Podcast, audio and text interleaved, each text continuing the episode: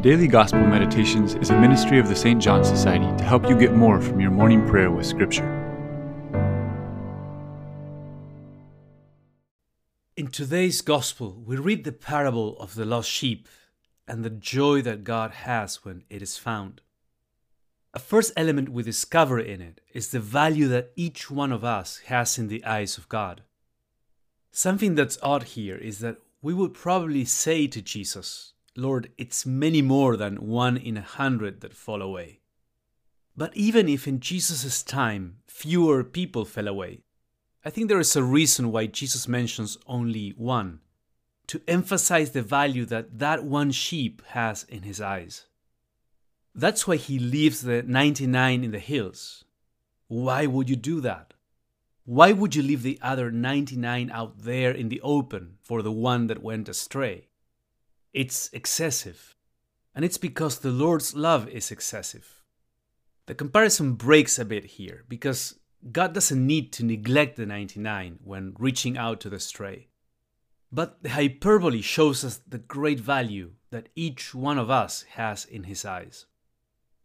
A second point that comes through in this parable is the unique quality of God's love. God rejoices over that lost sheep that was found and that is a sign of his love.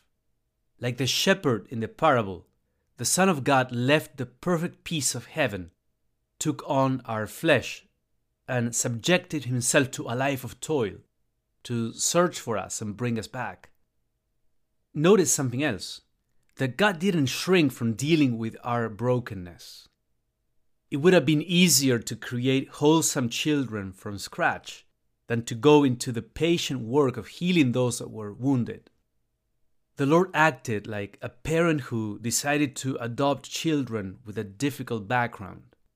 He ran the risk of taking us in. In the third place, this passage may resonate with your own experience in a number of ways. Maybe there was a time in which you went astray, which means you can relate to that experience of receiving God's mercy.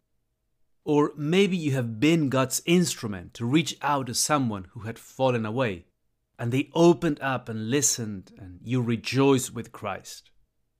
Consider those as you meditate on this passage. So, what is the Lord showing you about His own character and about His love for you in this gospel?